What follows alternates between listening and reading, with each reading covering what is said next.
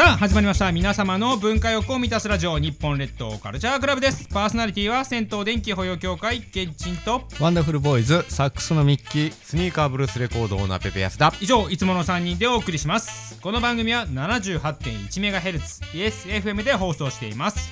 FM プラプラ有線でもお聞きいただけます。詳しくはウェブで ESFM と検索してください。それでは日本列島カルチャークラブ第178回始まりますよろしくお願いします。団地の心のコーナーです。このコーナーは下駄履き団地愛好家ケンチンによるいろいろな団地のおすすめや団地雑学団地周辺のケンチンおすすめポイントなどを紹介するコーナーですと、うん。というわけでねはい団地の歴史昭和40年代後半編。後半なんだね。はい。まあ昭和40年代めちゃくちゃ油が乗ってきて面開発市街地住宅も作られましたという話になってきたんですけど若干暗雲がはい、えーきます、えー昭和40年代中盤ぐらいからはいはい。なんか知らんけど団地空き家があるらしいでっていう話になってきます。開いてきた。うん、うん。空いてきたっていうかうん。倍率で見たらうん。全体で10倍とかにはなってます。うんうんうんなんなら、えー都心部の市街地住宅は100倍超えてます。うんうんうんうん。でもだからそれがこう契機となって団地作りましょうということで足りひん足りひん新築団地足りひん足りひん新築作ろうってなってるんですけどうん。なんか新築で作った団地うん。がなんか0.8倍とかうん。うん0.9倍とかみたいやでみたいな。で今まで抽選してかしてなかったけど先着順始めることにしましたみたいな話になってきてでよーく蓋を開けてみると、はいはいはい。昭和30年代に作られた団地のうん家賃はうん。5000円ぐらいなんですけど、うん新しくできた団地はうん。3万円ぐらいうん。みたいな話でん。で昭和30年代に作られた団地はめちゃくちゃうん。立地のいい場所にあって昭和40年代に作られた場所はなんか駅からバスやでみたいな、話になってちょっと遠く遠くなっちゃったね。うん。でも一応公団住宅は人気なのでうん。たくさんできてますみたいなうん。話にはなってると。うん。で確かにインフラもめちゃくちゃいいから、うんまあ、公団住宅としてはめちゃくちゃいいんですけど、なんかどんどん遠くなっていくという話の中で先着順とかっていう話が出てきた頃に是正しなあかんやろっていう話になってきて。であのー昭和30年代に作った団地、うん。家賃上げなあかんのじゃない？めちゃくちゃ物価も上がってるしってなったら、うん。昭和30年代にできた団地って自治会がめちゃくちゃ活動してたんですね。強い強いことね。組合が強いみたいなそうです。ねはいはいはい。組合よりこうかなりね、あの政治にこう力がある、このはいはいはい強さがあって自治会自治会そうなんですね。はいだから家賃上げるのに10年ぐらいかかってます、はいはいしかも家賃の上げ幅は、うん。えーなんか500円から1000円ぐらいみたいな。5500円だった。そうです。はいはいはい。10年かけてね。10年かけて。はいはいはいはい。なるほど。うん。だからその継続家賃改定の理由としては、うん一応古い公団住宅の家賃が据え置かれているために物価に応じて上昇する修繕費や管理経費が賄いきれないのでお願いだから上げさせてと言ったんですけど、結局それで20万人がまあ家賃を不払いしました。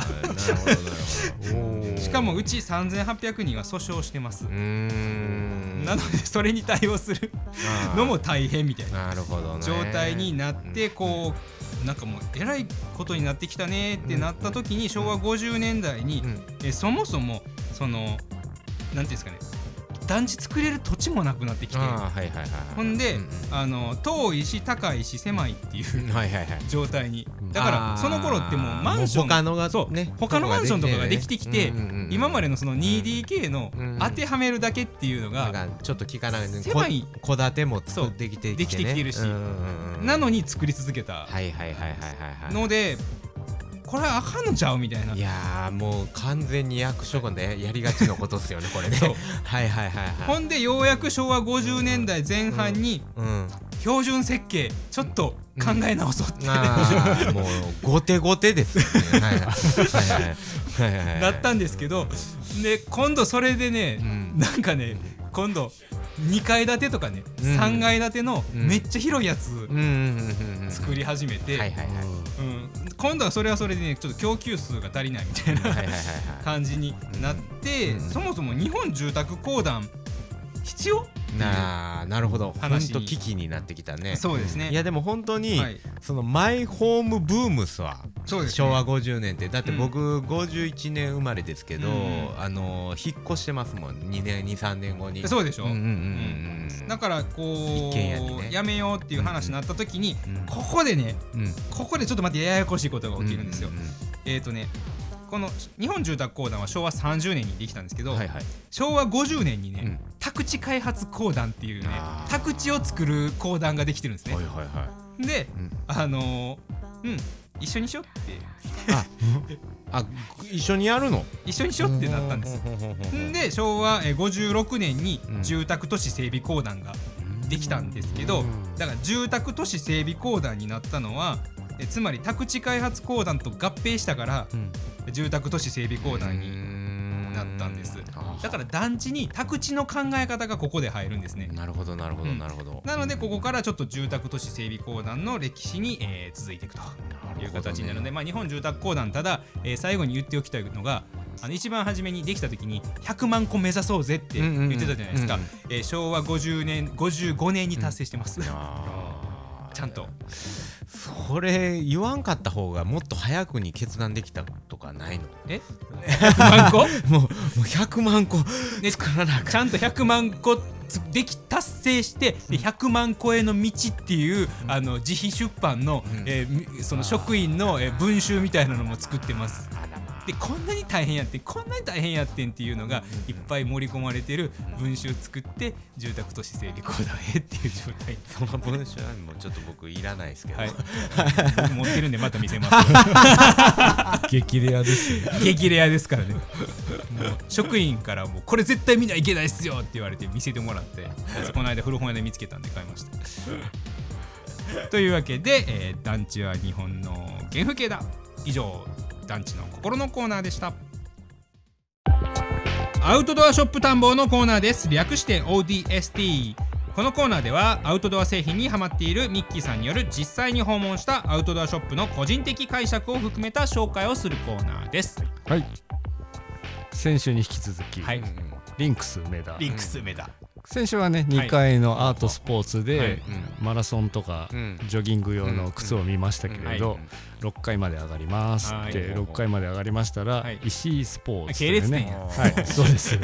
ど。ちらかというと母体みたいな感じなんですけれど、はい。アートスポーツの母体。はい、母体になりますが、まあねなんでしょうね。よう通ってますね。ああ石井スポーツよう書いてるんですか。う んよう通いますわ。うん。本当にねいやだってねあのーうん。グランフロント行くよりもねリンクス梅田の方がまだなんかこうハードルが入りやすい。入りやすい。まあヨドバシカメラ来たなっていうついででも、こうヨドバシカメラの中から繋がってますつもんね。ながってます、うんなるほどあの連絡口がありますもんね、急に雰囲気変わりますもんね。急にね。そう。あれ？って。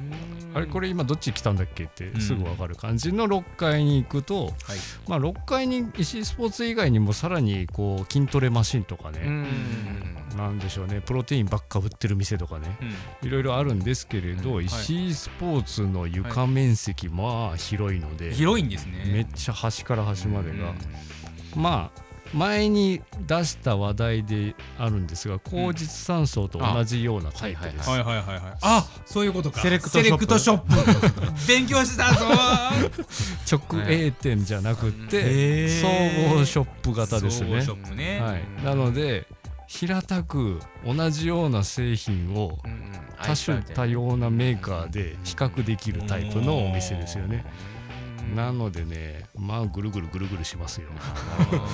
だから広いってことやな。広いですね。うん。で端っこはキャンプのテントとかあってうん逆サイドの端っこにはスキー用品があるのおでー。一年中うん。なるほどね。スキー板ありますよ。うん行ったことないけどうん僕。っていうぐらい広くってまあ本当にねファッションにしてあの服を見に来ているうん。サラリーマンなおじさんがこう間の時間に見てるとかもありますし休日うん。土日だと家族連れもいっぱいいるしっていう感じでね。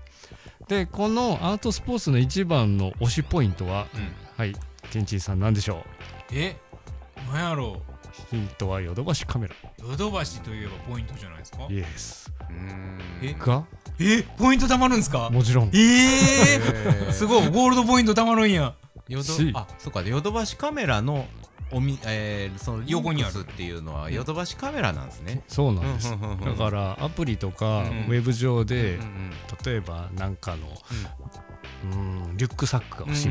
検索するヨドバシの。そうすると石井スポーツ取扱いって出てる。あええなるほど。あそういうこと？えー一緒に検索できるんや。検索も出てくる。えすごでもってそれで買うこともできるし店舗の在庫も見ることができる。うん。えこれえじゃあえ系列ってことですか？系列なんですよあねヨドバシの系列なんや石井スポーツ。いやどうなんやろ？あのそのこのおおお店というかそのビルがヨドバシのビルっていうことじゃないの、うんいやでもそれやったら他もゴールドポイント貯まんなきゃいけないけど多分あのあユニクロとか貯まらないから。あそうなんや、うん。すごくこう近い関係性であるのでヨドバシで家電を買いました。うん。ポイントつきました。うん。うん。うん。石井スポーツ行きました。ん。靴買います。ポイント使います。ああっていなるほど、ね、うこともできるしうんうんうん逆もあるね。逆もあるしうんということでうんうんうんうん。なんかケンチンさんがカタカタと調べておりますが。あいやあのね石井スポーツはねヨドバシホールディングスのねあの100%子会社ですうん もう100%子会社って今後言うなよ。ブラザーです。ブラザーです。ラジオで言うなよそれ。いやあかんかったあかんかったええけどなんかそう仲間です仲間ですもん。仲間ですね。ね。2019年に仲間になって そう。割と最近ほんまもうそれ後で言っても。いや全然いいよ。いやでも石井スポーツあれですよ。ザ・ノースフェイスも扱ってるって書いてあるそうですよ。ヨドバシのポイントでザ・ノースフェイス変えるってことですよ。そう。そう。だって総よ。合チェックにね。う。うん。んへえ面白いね。そうやって直営店もあるので、うん。直営店、まあ、そういったうんね、専門ブランドもあるし、そこにはそこのお店のうんうん。直属のスタッフさんもいたりするので、いろいろとね質問もしやすいしうんなるほどなるほど。まあ家電買ったついでのポイントが使えちゃうというねそこがメリットではありますね。ちなみに先週のアートスポーツも、あのもちろんですけどゴールドポイント貯まりますのでうんうん使えます、まあ、そこら辺があの活用の仕方でございました、はいというわけで、えー今回の ODST は石井スポーツさんでした。いかがでしたでしょうか？日本列島カルチャークラブでした。いやいつもこうミキに撮ってもらってるじゃないですか。はい。これ新しいえーマイクをお今日から導入なんですでねね、うん。あのーカメラ、はい。ビデオカメラってはい。ね、小学校の時はほらもうこのハンディカムってこうそうですね。こんなこんな,、形してたでしょ。8ミリビデオってやつね。それがね、うん。ある日突然、うん。あのカメラうん。の形あで動画を撮り始めるんですね。えこれで動画撮れるんって言ってたら、うんいつの間にやら、うん。もうあのかまぼこ板みたいなんで撮ってるじゃないですすか、これカメラが一番形変わったんちゃうかなって今思ったんですよね。でそのこれもそのマイクみたいな形で、あの録音できるけどこれもスマートフォンにつなげていけるみたいな。すごっ。いやいや世の中いろいろ変わるなと思って。文化だそういうことです。いかがでしたでしょうか？日本列島カルチャークラブでした。パーソナリティは銭湯電気保養協会ケンチンと。ワンダフルボーイズサックスのミッキー。スニーカーブルースレコードオーナーペペヤスだ。以上いつもの3人でお送りいたしました。また次回も聞いてくださいね。さよなら。さよなら